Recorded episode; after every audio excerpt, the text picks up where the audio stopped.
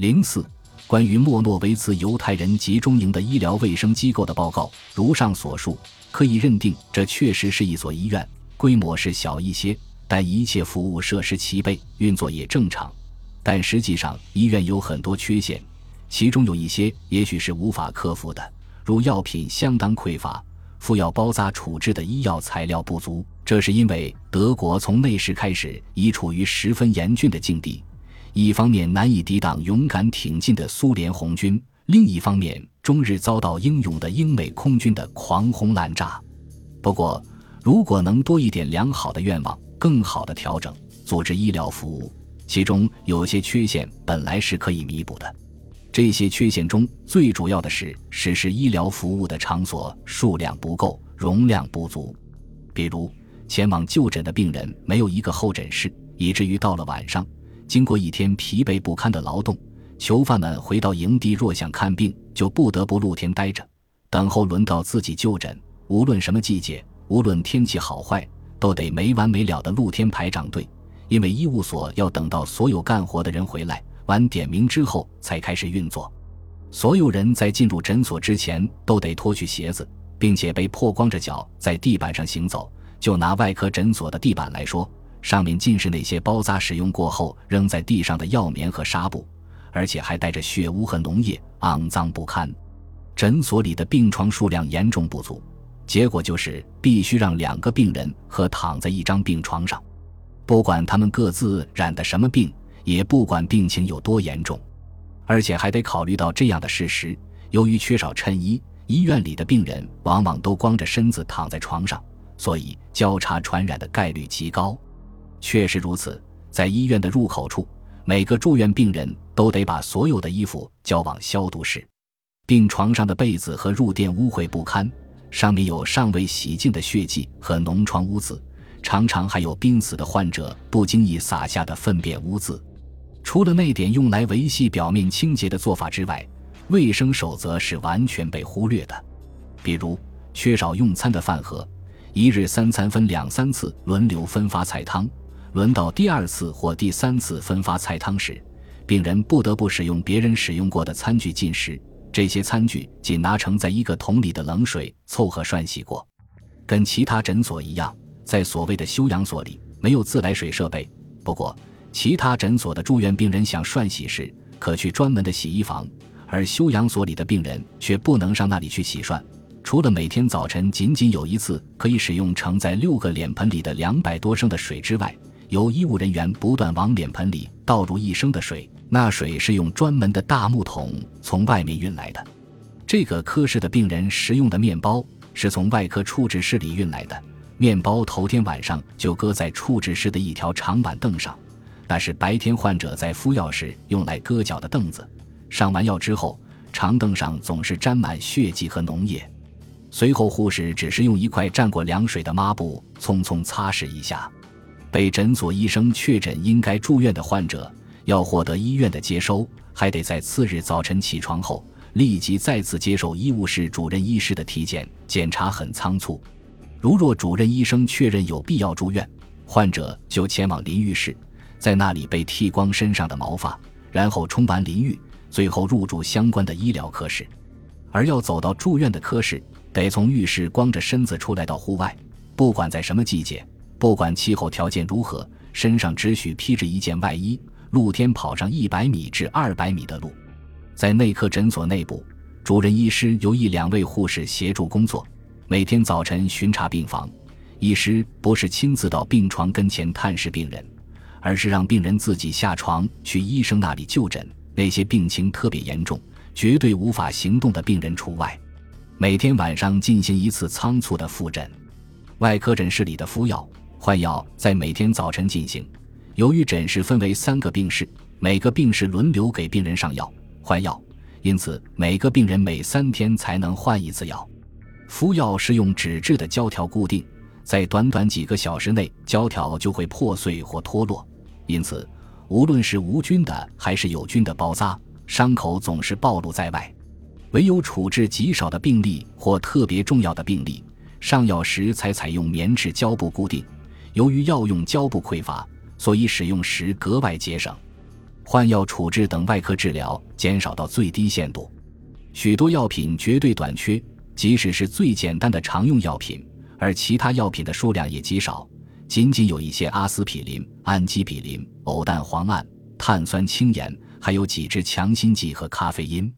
樟脑油合适的宁、鸦片以及一切衍生药物均短缺，除了有少量的染色剂，缺少颠茄、阿托品、胰岛素、祛痰剂，还缺少嘧盐、锰盐、胃蛋白酶和盐酸。而泻药和轻度泻药只有二羟恩醌，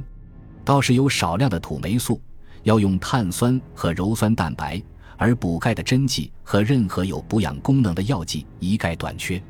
有一定数量用于静脉注射的伊维派苏打，用于麻醉的乙烷基氯化物。随着运送放逐犯、各种数量不等的药物以及不同医药专科的医疗用品的列车之来到，诊疗室里的药柜得以充实，其中有许多无利用价值的药物和医疗用品。是从那些新进来的人的行李箱中没收来的。不过，总的说来，营地对医药用品的需求总是远远超过医院可支配的医疗资源。医务人员只从关押的囚犯中间招收，医生是事先通过考试而录用的，从那些在入营时申报自己具医学博士学位的人当中选拔，熟练掌握德语或波兰语的人优先。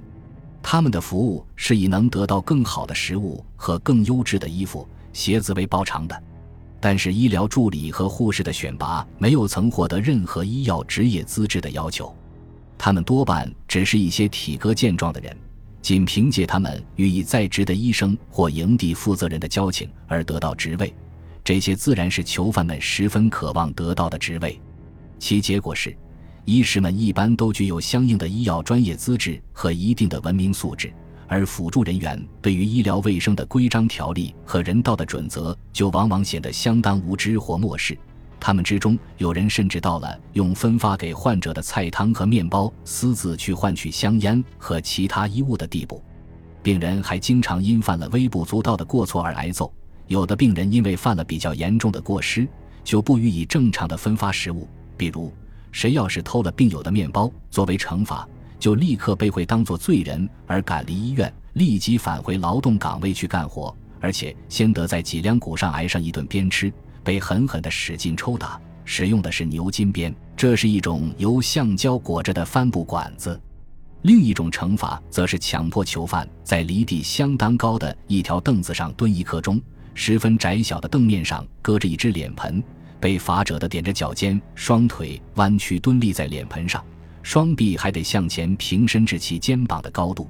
被罚的病人通常坚持不了几分钟，因肌肉疲劳和身体虚弱而失去平衡，就滚落在地上，引得围在一旁的护士们开怀大笑。他们还用话语讥讽嘲弄他。摔下来的病人还得站起来，再次爬上高凳子，重新按规定的时间恢复原来的姿势蹲着。倘若他接连不断的摔下来，无法再那样蹲立在脸盆上，就得挨相当次数的鞭笞以抵消对他的惩罚。前来住院的病人越来越多，超过各个科室的接纳能力，因此为了给新来的病号腾位子，每天都有相当数量的病人尚未痊愈，身体还十分虚弱就得出院。即便如此，他们在出院第二天就得恢复劳动。那些患上慢性病或住院时间超过两个月的患者，以及因其疾病一再复发、回去住院的次数太过频繁的患者，正像我们已提及的那些患有肺结核病、梅毒和疟疾的病人，就得被遣送至比尔克瑙，并在那里的毒气室被处死。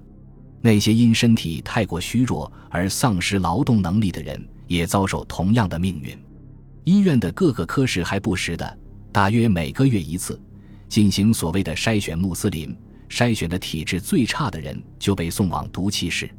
如此的筛选是由医务部门主任医师主持的，筛选的速度很快。所有住院病人都光着身子列队在主任医师的面前走过，仅仅凭其随便扫视一眼，他就判定各个病人的体质状况，并当即决定他们的命运。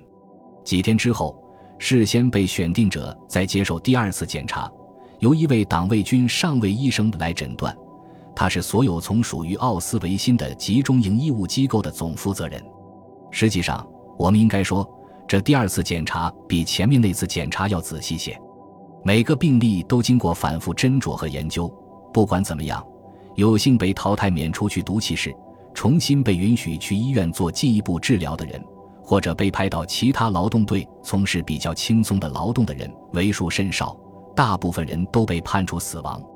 我们之中有一个囚犯，足足有四次被列入穆斯林的名单，而每次他都逃脱了必死的厄运，仅仅出于他是医生这样一个事实。因为医生，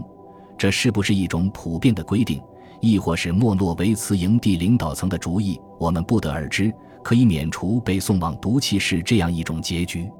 一九四四年十月，他们对营地所有的棚屋都进行了筛选。而不仅仅局限于医院的各个科室。不过，那可是最后一次筛选，因为从那个时期之后，类似的筛选就中断了。比尔克瑙的毒气室也都被拆除了。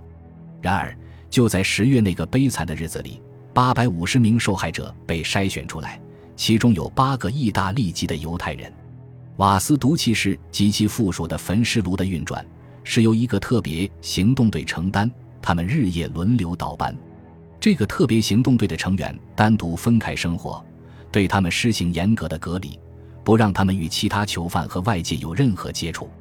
他们的衣服上散发出一种令人作呕的恶臭味，他们身上总是肮脏不堪，一个个脸上都透着一副凶残相，真的跟猛兽似的。他们都是从犯有严重凶杀血案的刑事重犯中挑选出来的。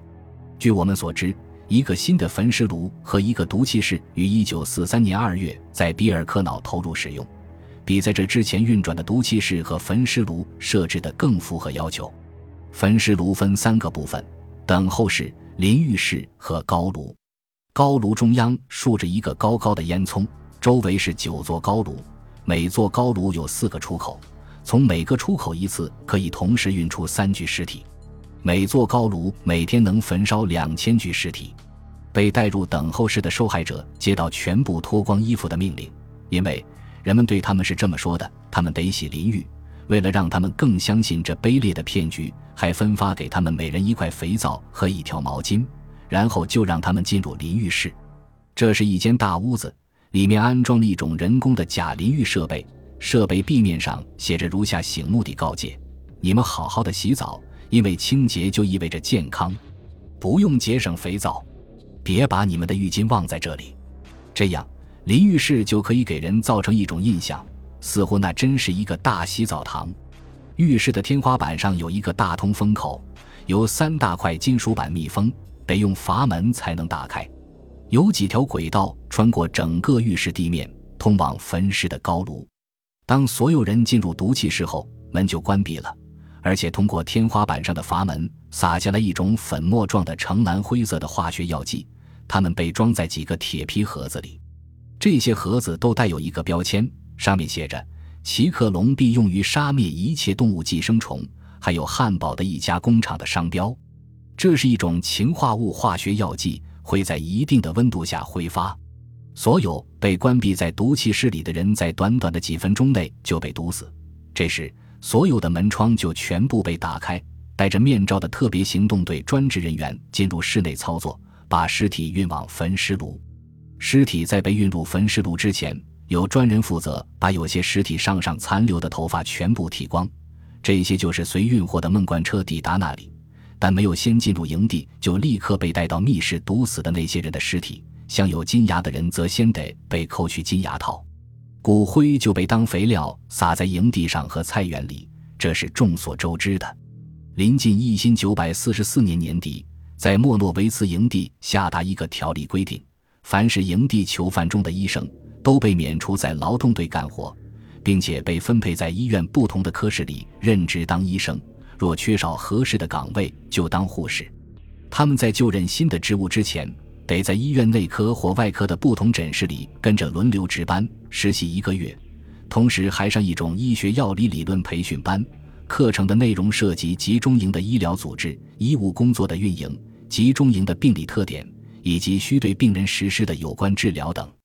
这些规定按条例得以正常实施。培训班于一九四五年一月上旬开学，然而临近一月中旬就中断了。因为苏联方面在克拉科维亚、卡托维兹、博雷斯拉维亚方向发起了猛烈的反攻，势不可当，德国军队不得不仓皇逃跑。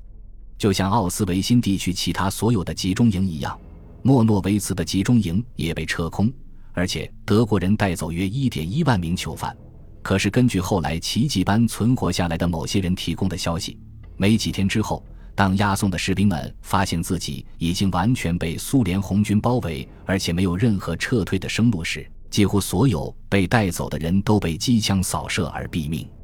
当时他们已经步行了七十来公里，一路上几乎没有停歇，也缺乏粮食供应，因为从营地出发时，每人分得的只有一公斤面包、七十五克人造奶油、九十克香肠和四十五克白糖。随后，他们就被装进不同的列车，往不同的方向开拔，但不能抵达任何目的地。于是就发生对幸存者的大屠杀。那都是些经历过千辛万苦、忍受过非人遭遇的人。许多人，也许有三四千人，原本精疲力竭地沿着大路停留在那里，却被押送的德国士兵用手枪或步枪当场屠杀了。营地里只剩下几千名老弱病残者，或尚未病愈。无法长途跋涉的人，他们处于几名党卫军的监视之下，而党卫军曾接到过命令，在丢弃他们之前必须全部开枪击毙。我们不知道为什么最后这道指令没有被执行。不过，无论这是因为什么缘故，我们两个至今都还活着，应该只归诸这一条：我们两个当时都滞留在医院里，一个被指派为住院患者的医疗助理，另一个则是恢复期的病人。护理病人的命令，当时也只能从道义上执行，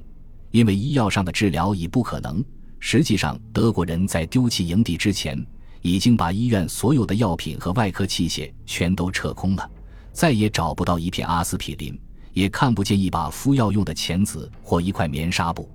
接下来的日子是极其悲惨的，许多病人因缺少治疗而死去，许多人因身体极度衰弱而死去，因为食物也短缺了。连谁也缺少。就在那几天里发生的一次空袭中，水管子被炸毁了。幸好在近旁的一个营地里发现了一个为防冻而存放着土豆的地窖，至少能让尚未极度衰弱的患者充饥，以坚持到苏联人最终到来的那天，可以得到大量供应的分配食物。本集播放完毕，感谢您的收听，喜欢请订阅加关注。主页有更多精彩内容。